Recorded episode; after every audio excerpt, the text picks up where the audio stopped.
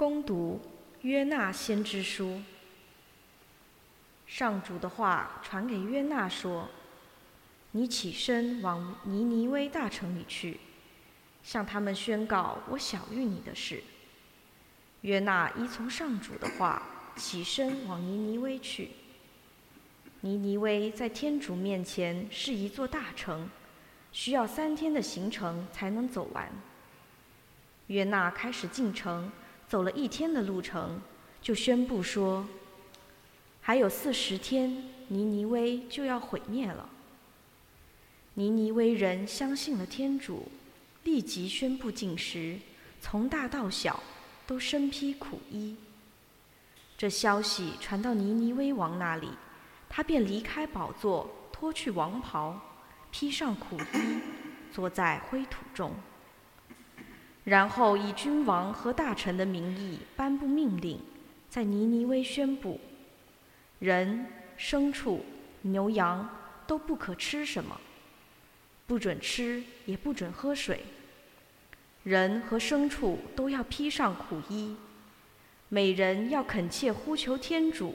更要离开邪恶的行为，放弃手中的暴行。谁知道，也许天主回心转意，怜悯我们，收回盛怒，我们就不致灭亡。天主看到他们所做的事，因为他们放弃了邪恶的行为，就怜悯了他们，没有把原先宣布的灾祸降给他们。这是上主的圣言。感谢天主。天主，你不轻视痛悔和谦卑的赤心。天主，你不轻视痛悔和谦卑的赤心。天主，你是仁慈的，求你怜悯我。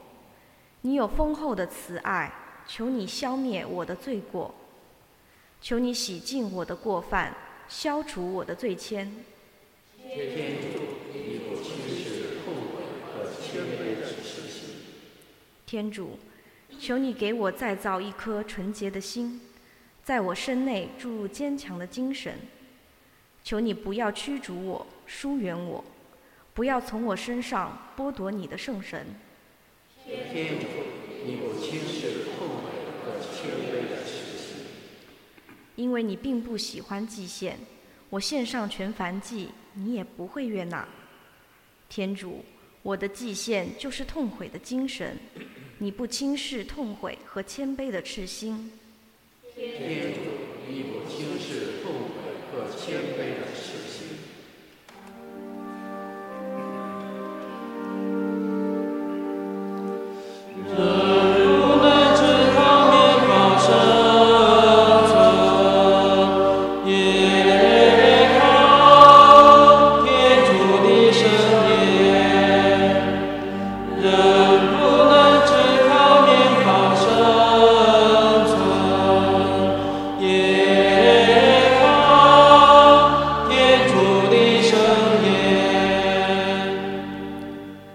你们应寻求善不可寻求恶，这样你们才能生存。万军的天主上主也必与你们同在。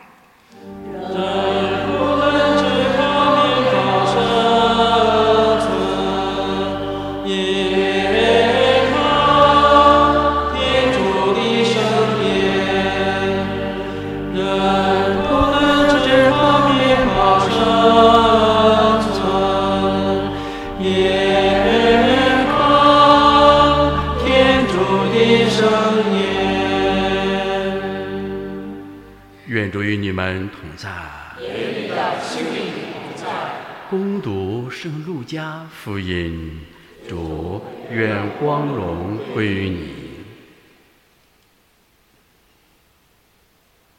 那时候，群众聚集起来，耶稣就说：“这一世代是邪恶的世代，这世代要求征兆，除了约纳的征兆外。”再不给他们任何征兆，约纳成为尼尼微人的征兆，将来人子也照样成为这世代的征兆。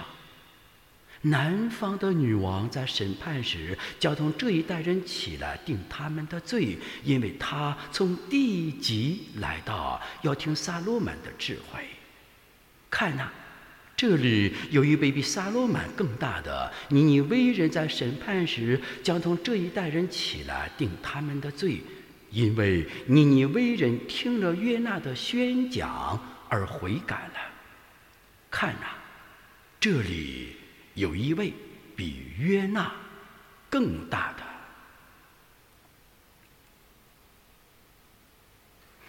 以上是基督的福音我们赞美你。请坐。在上一周四十一点半左右的时候，我给我们城管局的负责人发了一句话，说。工程不必在我，但是工程一定有我。我发了我们安东尼外边花园的几张照片。一分钟之后，他说：“神父，您的意思什么色彩？”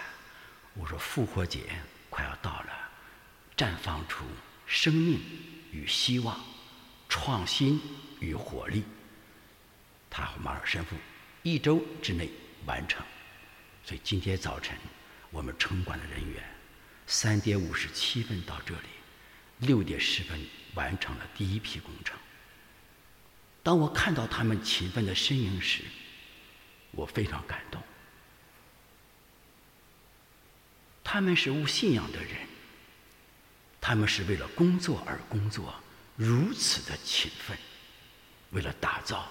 安多尼花园，而我们作为天主的儿女，我们是今世代的尼尼微人吗？尼尼微人在历史中听了约纳的宣讲之后，立刻悔改了。今天利用十二种方式进行悔改，辟苦役呀、进食啊等等。而我们生活在深圳的这一代人。我们听了每天听到耶稣基督的福音、天主的圣言、神父的讲道和分享，我们是今世代的尼尼微人吗？所以，功成不必在我，功成必定有我。这句话告诉我们，历史与今天的关系。告诉我们个人的付出与集体的成功关系，告诉我们你为人和我们今天这世代的关系，同时也告诉我们人的意愿和天主的意愿的辩证关系。这四层关系形成了这一句话：工程不必有我，但是工程一定有我的参与。今天，在读经一里边告诉我们，因着约纳被天主派遣到在天主眼中是一座大城、可爱的城，尼微人那里宣讲时，在有四十天这座城就要毁灭的时候，给尼微人一个爱的提醒和爱的警告。尼微人没有说为什么你给我警告。为什么约纳你的宣讲就是天主的旨意吗？你尼微人没有问为什么，只是立刻悔改，穿苦衣，进食，改变自己。你为人给我们立下很好的楷模。当天主借着教会的掌上，借着爸爸妈妈给我们发出任何劝诫的时候，一定要记住，这是天主对我们说的话，立刻微调自己。更新自己，找回我们的初心到底是什么？今天在路加福音里边，耶稣基督又强调了、重申了约纳的宣讲以及征兆和今天这个时代应当比作什么呢？冥顽不灵的时代，护而不劝的时代。心硬如铁的时代，只寻求自己得失的时代，而忽略了天主旨意的时代的人呐，很可怕。教外人城管局的弟兄姐妹们，都懂得领导的意思，而我们并不懂得耶稣基督借着掌上告诉我们的意思，可见我们还不如尼尼微人，还不如一个城管的工人吗？各位，活生生的时代的精神就在我们身边存在着，活生生的榜样在激励我们。追求天主的旨意，而非人的意愿。最后一句话：顺从天主旨意的，必定在天主内有所得。把天主的话、天主的旨意放在脑后，而把自个的愿望、自个的计划、自个的想法、自个的打算放在天主计划之上的，必定失败，不会成功。所以，各位弟兄姐妹。让我们一起借着圣安东尼花园今天早晨的改变，让我们懂得我们每天应当如何活着才有意义，如何活着才会绽放出基督徒生命的色彩，如何活着才会做一个精致的人，如何活着才能做天主所爱而且喜欢的人。